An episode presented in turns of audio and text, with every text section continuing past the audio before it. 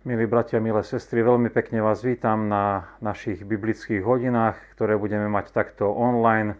Budeme na pokračovanie čítať e, výklad doktora Martina Lutera z prvého listu Petra.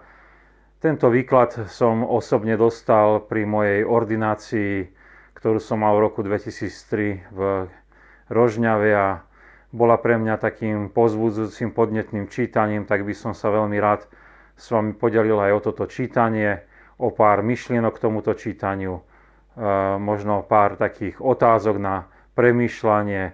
Verím, že to bude povzbudením pre nás aj v tomto čase, kedy e, sa aj môžeme stretnúť, ale nie všetci na biblickej hodine. A tak e, to obdobie, kým nám bude umožnené všetkým sa stretnúť, by sme preklenuli aj takýmto spôsobom. Nech tak nás vedie Duch Svetý pri počúvaní Božieho slova, pri štúdiu Božieho slova, nech tak milosť Pána Ježiša Krista je s nami. Amen. Doktor Martin Luther, výklad prvého listu Apoštola Petra. Prvá kapitola, verš 1a. Peter, Apoštol Ježiša Krista. V úvodnej časti listu pozorňuje Apoštol Peter na vážnosť svojho úradu. Hovorí, že je apoštolom, čiže vyslancom nie nejakého kráľa alebo cisára na zemi, ale Ježiša Krista, ktorý panuje nad všetkým. Skutky Apoštolov 10.36 takto hovoria. Toto slovo, ktoré nám poslal synom Izraelovým, keď dal zvestovať pokoj skrze Ježiša Krista a On je pánom všetkých. Titul Apoštol uvádza nie kvôli sebe, ale preto, aby tým ukázal, že k tomu úradu sa dostal nie z vlastnej vôle, alebo podľa ľudského rozhodnutia, ale že ho povolal sám Pán Ježiš Kristus. Na svoj úrad poukazuje aj preto, aby každý mal istotu, že jeho kázanie a učenie, ako aj učenie ostatných apoštolov, je slovom Božím. Kto ho počúva a jeho svedectvu verí, počúva toho, ktorého vyslancom e, poslom je apoštol. Kto ho však znevažuje, znevažuje toho, ktorý ho poslal tomu verš z Biblie Matúš 10.40. Kto vás príjima, mňa príjima. A kto mňa príjima, príjima toho, ktorý ma poslal. Krátkými slovami poukazuje, že je mu zverený úrad, ktorý má celému svetu zvestovať odpustenie hriechov, oslobodenie zo smrti, spravodlivosť, život a spasenie. A to nie Mojžišovým zákonom, ani ľudskými príkazmi, skutkami, vlastnou spravodlivosťou a zásluhami, jedine v Kristovi Ježišovi, od väčšnosti predzvedenou a prorokmi zasľúbenom k tomu, aby rozmliaždil hlavu hada a vykúpil všetky pokolenia na svete. Verš 1b Vyvoleným, ktorí ako cudzinci žijú v diaspóre v Ponte, Galácii, Kapadókii, Ázii, Bitínii. V úvodnej časti je aj zmienka o tých, ktorým písal apoštol Peter túto epištolu. Písal ju pohánom, ktorí bývali v krajinách uvedených v texte a kázaním Evanielia boli privedení ku kresťanskej viere. Ak by to nebolo tak, zrejme by, ich, ne, zrejme by im nebol písal, aby vo viere zotrvali a rástli. Teraz nad týmito územím panuje Turek a namiesto Krista sa tu káže prekliatý Mohamed. Snáď aj tam budú kresťania. Pontus je veľká široká krajina pri mori. Kapadócia leží vedľa neho, Galácia za nimi a Ázia a Bitínia ďalej od mora. Všetky sa nachádzajú na východe a sú to rozsiahle krajiny. Apoštol Pavel tiež kázal v Galácii a Ázii, či aj v Bitínii, neviem, ale v dvoch ostatných nie. Je potrebné všimnúť si, že apoštolovia boli pozvaní zvlášť k pohanom, ako predtým proroci k Židom. Apoštol Peter je apoštolom pohanov, ako aj Židov. Aj apoštol Pavel sa nazýval apoštolom pohanov, no kázal aj Židom. Kdekoľvek medzi pohanmi našiel Židov, navštívil najprv ich a zvestoval im Krista. Po odmietnutí počúvať a prijať jeho svedectvo obrátil sa k pohanom. Pavel dostal špeciálny príkaz i povolanie ísť medzi pohanov a zvestovať im evanílium. Peter popri iných mal povolanie ísť najprv strateným ovciam domu izraelského aby to malé stádo obratil ku Kristovi. Keď sa však väčšina zatvrdila a začalo prenasledovanie, chopili sa apoštolovia príkazu Kristovo. Chodte do sveta. A obrátili sa k pohanom. Preto pokladáme apoštolovo otcami a učiteľmi pohanov. Ich listy sú nielen pre jeden národ v jednom kúte sveta, ale pre všetkých pohanov v celom svete, aby z nich kázali e, po celom svete veriacim až do konca sveta. Evangelisti poslúžili svojimi listami nám, pohanom, lebo učia a svedčia, že sa zjavil Kristus, spasiteľ celého sveta. On vykonal všetko, čo o ňom bolo oznámené v písme svetom. Že on vykúpil ľudské pokolenie, ale aj to, že Židia majú byť zavrhnutí a na ich miesto za Boží ľud budú prijatí pohania. Verš 2a, ktorých Boh Otec predzvedel. Slovami Boh Otec predzvedel vyslovuje, vyslovuje že ste vy, vyvolení. Nedosiahli ste to svojimi silami a zásluhami, veď ste boli pohania, nič ste nevedeli o Bohu, nemali ste nádej a slúžili ste iba modlám. K vyvoleniu ste sa dostali bez vlastného pričinenia, len z milosti Božej. Boh Otec vás od väčšnosti k tomu predzvedel. Z tohto vyplýva toto poučenie. Predzvedenie nespočíva na našej hodnosti alebo zásluhe, ale je v rukách Božích a v jeho milosedenstve, ktoré je od väčšnosti a preto sa aj volá Božím predzvedením, to je povolaním ku spáse. Než sa sa rozumom vypátrať hĺbku Božieho predzvedenia, lebo nikdy nedosiahneš istotu, ba skôr zapochybuješ. Drž sa pevne zasľúbenia Evanília, ktoré učí, že Kristus, Syn Boží, prišiel, aby všetky národy požehnal, to je z hriechu a smrti vykúpil, ospravedlnil a spasil, a že to urobil z milostivej vôly Boha Otca Nebeského, ktorý tak miloval svet, že svojho jednorodeného syna dal, aby nezahynul, ale väčší život mal každý, kto verí v Neho. Ján 3.16 Ak sa budeš pevne držať zasľúbenia, spoznáš, že od prirodzenosti si dieťaťom hnevu, väčšnej smrti a zatratenia, z ktorého ťa nemôže a nedokáže vyslobodiť ani ľudský, ani anielský tvor. Uchop preto pre seba Božie zasľúbenia – Ver, že je dobrý, milosrdný Boh, ktorý verne zachová to, čo povedal. Že pošle svojho syna, aby ti daroval svoju nevinu a spravodlivosť a vyslobodil ťa z biedy smrti. Preto nepochybuj, že aj ty patríš ku stádu vyvolených. Kto takto hľadí na predzvedenie Božie, má potešenie. Verš 2b Duch posvetil, aby boli poslušní a skropení krvou Ježiša Krista. Boh Otec vás predzvedel, vraví Apoštol, aby ste boli vyvolenými dietkami Božími, posvetenými nie vonkajšou telesnou svetosťou zákona. K tomu máme príklad života Apoštola Pavla v liste Filipským 3. kapitole 1. až 6. verš. Ostatne, bratia moji, radujte sa v pánu, mne nie je na ťarchu písať vám o tom istom a vás to utvrdí. Dajte pozor na nestidatých ľudí, Dajte pozor na zlých pracovníkov, dajte pozor na rozriesku, veď my sme obrieska, my, ktorí v duchu Božom vzývame Boha a chválime sa v Kristu Ježiši. My, ktorí nedúfame v telo, hoci ja by som mohol dúfať aj v telo. Ak si niekto iný myslí, že môže dúfať v telo, tým skôr ja. Bol som obrezaný 8. dňa, som z rodu Izraela z kmeňa Beniaminovho, Hebrejec Hebrejov, farizej čo do zákona, horlivý prenasledovateľ cirkvy a bezúhony čo do spravodlivosti podľa zákona. Teda nie telesnou svetosťou zákona ani pohanskou modloslúžbou, ale posvetením cez ducha, ktorý vaše srdcia očistil od nevery a povery a posvetil. K čomu? Aby ste boli poslušní a skropení krvou Ježiša Krista. Posvetení ste nie na to, aby ste zostali naďalej v hriechoch, v pohanskom obcovaní, ale by ste boli poslušní a verili Evangeliu Ježiša Krista. Ono vám zvestuje, že ste skropení nie krvou kozlov. A tu je vysvetlenie zo starej zmluvy z 2. Mojžišovej v 24. kapitole v 5. až 8. verši čítame o použití krvi. Potom poslal izraelských mládencov a tí priniesli spaľované obete, a zabíjali hunce ako obete spoločenstva hospodinu.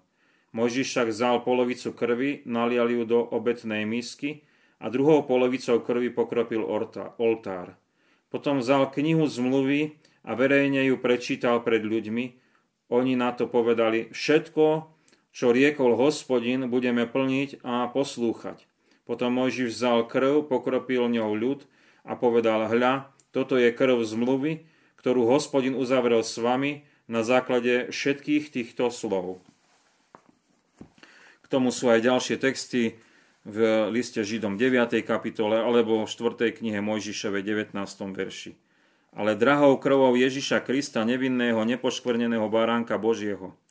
Ním ste vnútorne v duchu a v svedomí posvetení a očistení od všetkých hriechov, aby ste boli praví Boží služobníci, čistí na duši i na tele.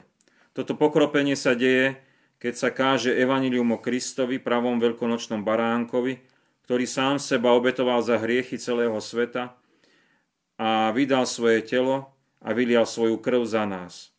Kto verí a poslušný je tejto zvesti, je skropený pravým veľkňazom. O tomto skropení hovorí aj Žalm 51.9. Izopom zbav ma hriechu a ja budem čistý. Umý ma, belší budem ako sneh. Ako by týmto chcel povedať, kropenie a umývanie prikázané zákonom ma nikdy neočistí snehobielo. To je natoľko, aby som bol zbavený nečistoty a mal radosť svedomia a spasenie.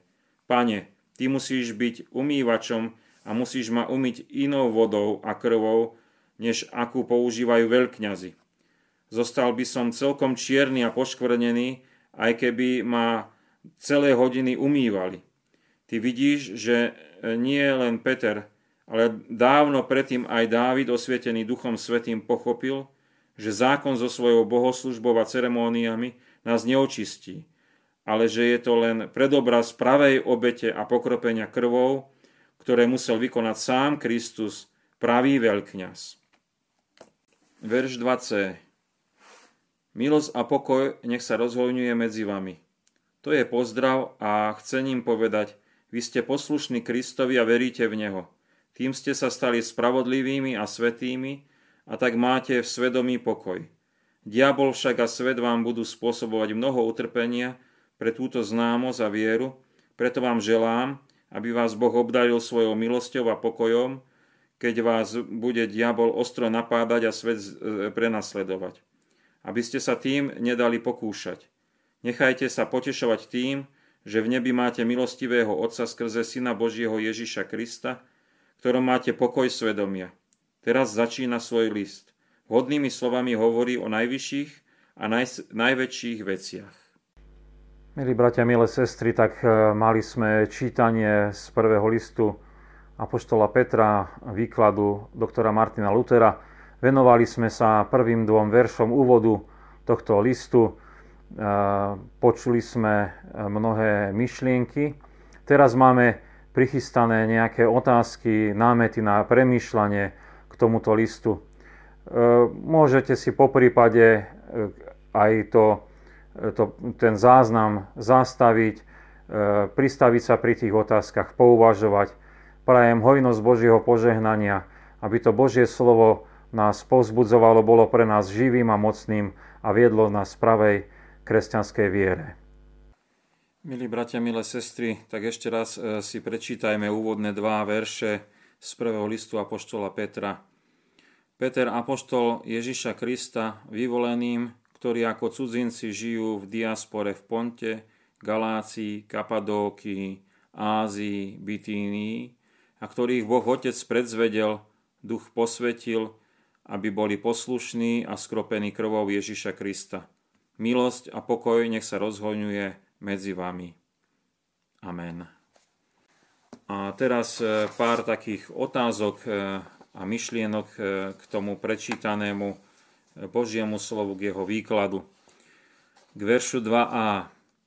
Peter sa dovoláva, že je apoštolom pána Ježiša a máme vysvetlené, že tým je jeho svedectvo hodnoverné. Je aj nebezpečné ho znevažovať. Na mieste také rozmýšľanie, ako dnes ľudia znevažujú kázanie Evanielia. Ako im aj my môžeme pomôcť ako ľudia, aby sa nerúhali a vysvetliť im, že je to veľmi dôležitá vec pre ich život. To je verš 2, 1a. verš 1b. Luther vysvetľuje, kde ležia krajiny, ktorým píše apoštol Peter. Je to územie dnešného Turecka. A je však aj veľmi ostrý, keď hovorí prekliatý Mohamed. E, vieme, že to pramení z tých stredovekých vojen proti Osmanskej ríši, tá krutosť, ktorá sa diala medzi e, týmito dvoma náboženskými smermi, kresťanstvom a islamom ako je aj dnes pre nás kresťanov islám nebezpečenstvom. Podobne ho vnímame ako v stredoveku, vidíme mnohé averzie. Alebo nie je týmto nebezpečenstvom? Jeden okruh. Ešte jedna kontroverzná veta zaznela v tejto časti výkladu. Luther dôvodí, že Židia boli zavrhnutí a miesto Božieho ľudu zaujali pohania a táto myšlienka sa ujala v církvi a bola aj zdrojom mnohého antisemitizmu, ktorý sa dial cez celé stáročia. Je teda pravdou, že církev s pohanom vystriedala židovské náboženstvo alebo židov v církvi? Neexistovali v počiatku církvy aj kresťania zo židov aj s pohanou súbežne? Ak, e, ako nám pomôžu odpovede na tieto otázky chápať súčasné hnutie, keď ľudia zo Židov uveria v pána Ježiša Krista a v svojom národe zachovávajú aj židovské obyčaje? To je to dnešné súčasné mesiánske hnutie, o ktorom môžeme uvažovať. Apoštolovia sú určení pre všetky národy vo svete. Nezabudneme, že Evangelium je určené pre všetkých a, máme, a, a nemáme si ho nechávať len sami pre seba. Ak je pravdou, že všetky národy potrebujú počuť evanilium, aby boli spasení, teda zachránení, ako teda môžeme byť otvorení zvestovať Ježiša Krista aj Mohamedanom, aj Židom, ak sme o týchto dvoch náboženských e, o náboženstvách hovorili pred chvíľočkou. Motivuje nás to, aby sme aj im zvestovali spasiteľa. Ako to urobíme? Verš 2a predzvedenie, predestinácia, to je e, veľká téma hlavne v kalmírskej cirkvi. Niekto je určený na, pre spasenie. A Luther to predchádza vyjadrením, že sa to nemáme snažiť pochopiť rozumom, aby sme nezapochybovali, lebo to je veľké Božie tajomstvo, ako si on vyvolí ľudí pre záchranu. Z tohto Božieho vyvolenia sa máme tešiť, že nám bola darovaná viera, a že my patríme do toho stáda vyvolených. Ako teba osobne potešuje, že si veriacím človekom, že patríš pánovi Ježišovi Kristovi, že ťa Duch Svety dal do cirkvy. Ako je to pre teba tou veľkou radosťou. Verš 2b. V živote kresťanov sa udialo posvetenie k poslušnosti pánovi Ježišovi Kristovi a to sa stalo tak, že sme boli pokropení krvou Kristovou. Luther vysvetľuje, že krv Kristova nás dokonale očistuje od hriechu a tvrdí tak v porovnaní so židovskou obetnou praxou, keď kropili oni krvou na potvrdenie zmluvy medzi Bohom a človekom. Isté človek je hriešnikom môžeme odpovedať na také otázky uzatvorené, čiže odpoveď áno, nie. Pomohla by nejako kňažská služba z hriechu keď by nás kňaz akokoľvek obmil nejakou svetou vodou alebo pokropil obetnou krvou zvierat, možno podľa židovských predpisov?